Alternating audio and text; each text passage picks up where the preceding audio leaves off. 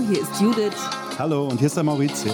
Und zusammen sind wir Juma 2.0. Hallo, herzlich willkommen zu Juma 2.0. Es ist der 6. Juni und wir haben die 33. Folge. Es geht stramm auf die Sommerpause zu. Noch zwei Folgen und dann werden wir in unseren wohlverdienten Urlaub Hör ich gehen. da so ein Oh. Ja, bei mir ist es so halb. Ich meine, wir werden uns neu aufstellen. Das Konzept wird verändert werden. Ob wir beide jetzt noch gemeinsam talken, ist auch noch nicht so ganz klar. Ja, ich halte das eigentlich für sehr unwahrscheinlich. Nein, Ja. Quatsch. Wieso? Das liegt doch an dir, Nee, ich habe schon gesagt, wir können ja ein neues Format gründen. die- das da wäre. Ich weiß noch nicht, wir werden, so, wir werden uns eins überlegen. Nein, es wird schon ein Podcast sein, aber vielleicht mit Video. Super. Ja, das gibt's ja Podcast mit Video. Ja, ich habe gerade so ein tolles Video gegenüber hier gerade. Hat er die Hose ausgezogen? nein, jetzt nicht über ihn sprechen. Der, er vielleicht hört er unseren? Podcast und denkt dann irgendwie. Nein, wir haben ganz am Anfang haben wir unseren Nachbarn erwähnt. Wir sagen jetzt nicht den Namen. Wer möchten, wer wissen möchte, wie Jetzt er heißt. Er, das, er macht das Fenster auf und ruft gleich zu uns rüber und sagt: Still da drüben. Oh Gott, der hat wirklich seine Hose Nein, der ist in Unterhose Ja, und T-Shirt in seiner Wohnung, in seinem privaten Bereich. Der ist überhaupt nicht, das kannst du gar nicht sehen ohne Brille. Ich, ich brauche auf weite Sicht keine Brille. Ach so, okay, ich aber schon. Ja, ich sehe das nicht. Der hat wirklich, die Unterhose ist sehr mal, durchsichtig. Lass uns jetzt mal nicht hier so. Gut, aber das interessiert ja vielleicht den einen oder anderen, Details. was wir, also wir haben ja einen Glasanbau von unserem Nachbarn gegenüber und ab und zu, wenn er Sport treibt, dann macht er das eben gerne auch in Wäsche. Ja, äh, das können wir eventuell auch rausschneiden oder wir lassen es drin. Heute ist unser großes Thema. Inspirierende Orte. Der erste inspirierende Ort ist jetzt ja schon erwähnt. Das ist ja bei uns und hier gegenüber. Ne? Genau.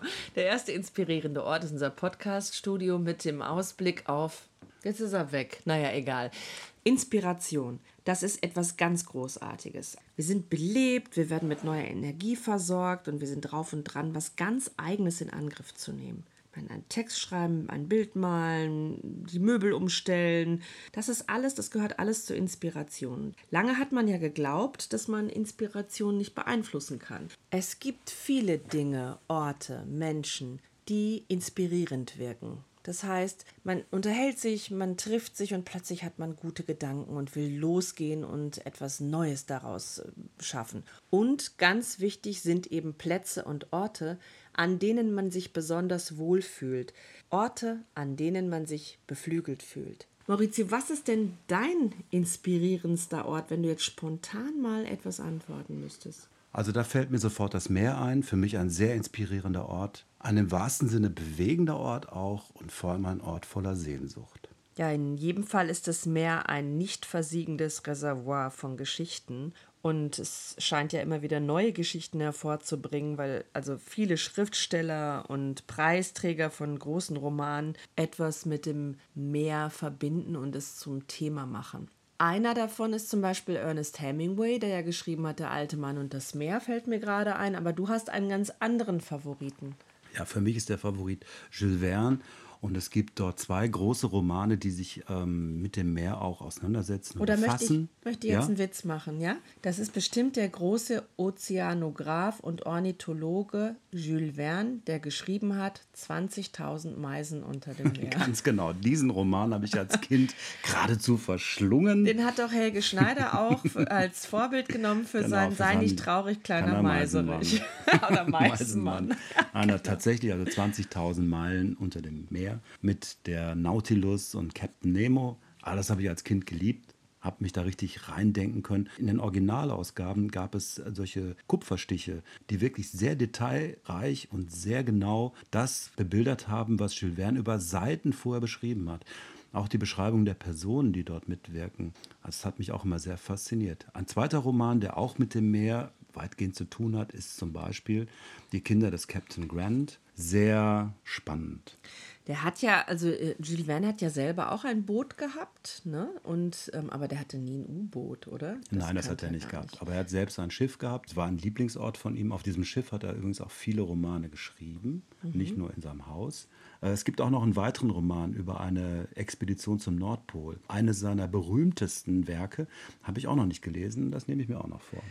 Okay, also ich habe hier gerade mal so nachgeschlagen und hier steht, mit der Nautilus, einem futuristischen Unterseeboot, geht es hinab in eine fantastische submarine Welt, in der Mythos, Historie, schillernde Naturerscheinungen und echte Utopien nach eigenen Gesetzen funktionieren. Das versunkene Atlantis schwebt vorbei, die Spuren tragischer Schiffsunglücke und zugleich eine unendliche Vielfalt der Tier- und Pflanzenwelt. Soll ich noch weiterlesen? Das hört sich ja spannend an. Ein neuer paradiesischer Lebensraum erscheint sich dort verborgen von der Welt und losgelöst von der irdischen Existenz zu eröffnen. Keine Tatsache ist übergangen, kein Detail übertrieben worden, lässt Verne seine fantastische Reise enden. Es ist der treue Bericht über diese unwahrscheinliche Fahrt unter einem für den Menschen unzugänglichen Element, dessen Bahnen der Fortschritt der einst eröffnen wird.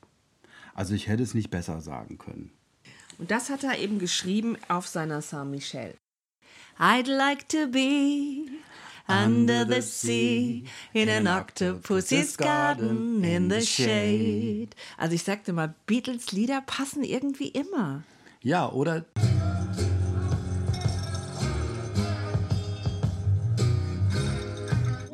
all lived in the yellow submarine, yellow submarine, yellow submarine. Zieht in Bayern die Lederhosen aus. So ist das doch, oder? Das machen wir nächstes Jahr. Ja, wenn die zu doch uns genau kommen oder wir zu denen kommen. Ja, das ist doch Okay. die Melodie. Das also zu dem nächsten spontan inspirierenden Ort, das VfL-Stadion. Es gibt natürlich ganz viele inspirierende Orte. Der Ja. Kiosk, das Bütchen, die Kneipe, Der Garten, das, Das- Theater. der Park, Pilgerwege, stille stilles Örtchen. Örtchen. da kommen wir beide gleich. Aber du wolltest ja über einen ganz besonderen, inspirierenden Ort sprechen, der dich Nee, das war so. Also der, ja, ich habe über Matisse gelesen. Ähm, er hat viel im Bett gearbeitet aufgrund von Krankheit. Mir ist dann auch noch Frida Kahlo eingefallen, die ja auch viel im Bett gelegen hat, weil sie eben aus Krankheitsgründen dort liegen musste und dort gearbeitet hat. Und ich dachte, ja, ich arbeite auch im Bett, obwohl ich gesund bin und mich gerne bewege. Aber das heißt ja, dass eben das Bett nicht ein Ort nur der Ruhe ist und der Passivität, sondern auch ein Ort der Inspiration, der Aktivität der Kunst sein kann. Ja, weil man total runtergefahren ist physisch. Ne? Man ist dann halt eben sehr bequem und kommod und dann kann der Kopf irgendwie unheimlich gut arbeiten, finde ich.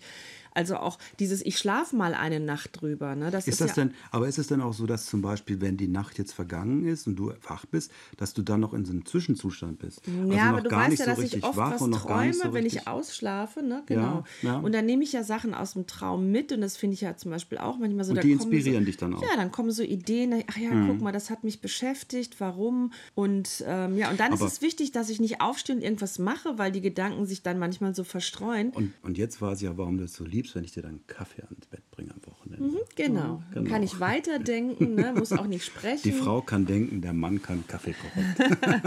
Ja, le- gestern ähm, habe ich auch im Auto gearbeitet. Wir waren gestern unterwegs und dann habe ich mich an einem Kunstprojekt beteiligt und abends hat dann Maurizio, unsere Tochter, angerufen und hat gesagt, wir sind vier Stunden zurückgefahren und die Mama hat nicht ein Wort mit mir gesprochen.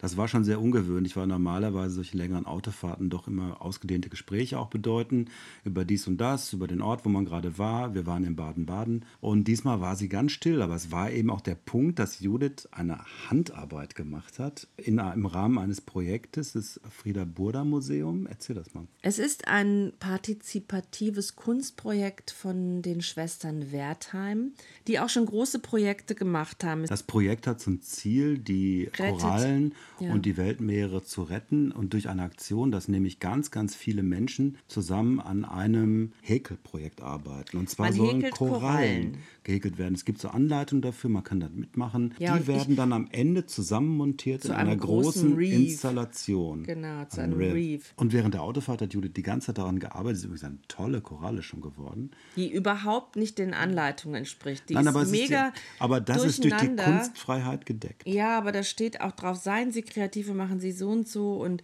ähm, ich finde, ich bin ein bisschen überbordend kreativ, weil bei mir sieht es gar nicht mehr aus wie ein Häkelstück. Nicht, Aber kommen wir doch nochmal zurück zum Bett. Ich ja wollte vorhin gerade sagen, Bett. das werde ich auch demnächst im Bett machen. Da, so wollte ich die Überleitung machen. Genau, und das Häkelzeug nehme ich auch mit ins Bett. Und da werde ich dann demnächst da einfach liegen abends und zum Einschlafen mich ins, in den Schlaf häkeln. Genau. Ja, ich werde mich in den Schlaf häkeln, hört sich toll an. Was ich aber erzählen wollte, ist, dass das Bett ein inspirierender Ort ist. Maurizio, erinnerst du dich, dass unser erstes Konzept äh, folgendes war? Sonntags morgens direkt aus der Pofe wollten wir unseren Podcast senden. Haben wir dann so ein bisschen auch erst gemacht beim ersten Mal, aber dann gemerkt, mh, hm, funktioniert nicht ja, ganz weil wir das Mikro nicht so sehr. Ja, und wir konnten das Mikro ja nicht ans Bett bauen, aber diese Idee Inspiration aus der Pofe zumal die meisten Leute gar nicht wussten, was Pofe heißt. Das haben wir dann schnell verworfen. Pofe ist im Ruhrgebiet das Wort für Bett. Und jetzt gehen wir mal rüber in die Pofe zu Matisse. Der hat nämlich genauso wie Frida Kahlo krankheitsbedingt viel Zeit im Bett verleben müssen und hat dort Kunst gemacht. Und ähm, er hat ja auch viele Wandgemälde gemacht. Auch in Nizza gibt es da einige Städten zu bewundern. Auf jeden Fall hat Henri Matisse äh, mit einem verlängerten Stab mit Kohle dran die Wände noch bemalt aus dem Bett heraus und hat seine berühmten Scherenschnitte dort gemacht. Mit seinen in den 1940er Jahren entstandenen Scherenschnitten, ein Beispiel Beispiel ist das Künstlerbuch Jazz. Da schuf Matisse, der eben schwer erkrankt war und im Bett lag, ein Spätwerk, das seine Reduktionsbestrebung zum Abschluss bringt und das auch mit seiner Farbigkeit und seiner Ornamentik als ein Höhepunkt seiner künstlerischen Laufbahn gilt. Wir könnten jetzt noch sehr, sehr viel erzählen zu inspirierenden Bettgeschichten, zu Orten, wo viel passiert ist. Aber eine Geschichte aus dem Bett möchte ich euch nicht vorenthalten, denn sie ist besonders spannend heute. Aus gegebenem Anlass. Genau, John Lennon und Yoko Ono gaben 1969 im Hilton Hotel in Amsterdam eine Woche lang Interviews zum Thema Weltfrieden und jetzt gebe ich ab an Maurizio, der noch etwas Besonderes erzählen möchte dazu. Ja, genau. Der Song Give Peace a Chance von Yoko Ono, John Lennon und der Plastic Ono Band damals im Hotel gesungen und aufgenommen, hat uns immer sehr inspiriert und wir haben diesen Song gecovert. Wir sind die Band Kassettendeck und wir haben diesen Song aufgenommen und ein Video dazu produziert. Und in diesem Video haben wir viel Unterstützung bekommen von unseren Freunden, die ihre kleinen Beiträge zum Refrain uns eingesandt haben und die sind in dem Video auch eingebaut. Also lasst euch überraschen, lasst euch davontragen von der Inspiration für ein Stück Weltfrieden dabei zu sein. Den Link zu dem tollen Video findet ihr in der Beschreibung des Podcastes und auch den Link zur Korallenaktion im Frieder Burda Museum. Damit wollen wir heute schließen. Lasst euch inspirieren von wo und was auch immer.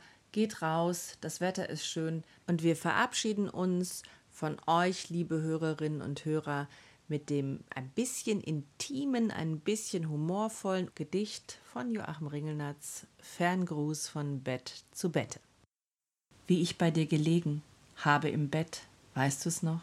Weißt du noch, wie verwegen die Lust uns stand und wie es roch? Und all die seidenen Kissen gehörten deinem Mann, doch uns schlug kein Gewissen.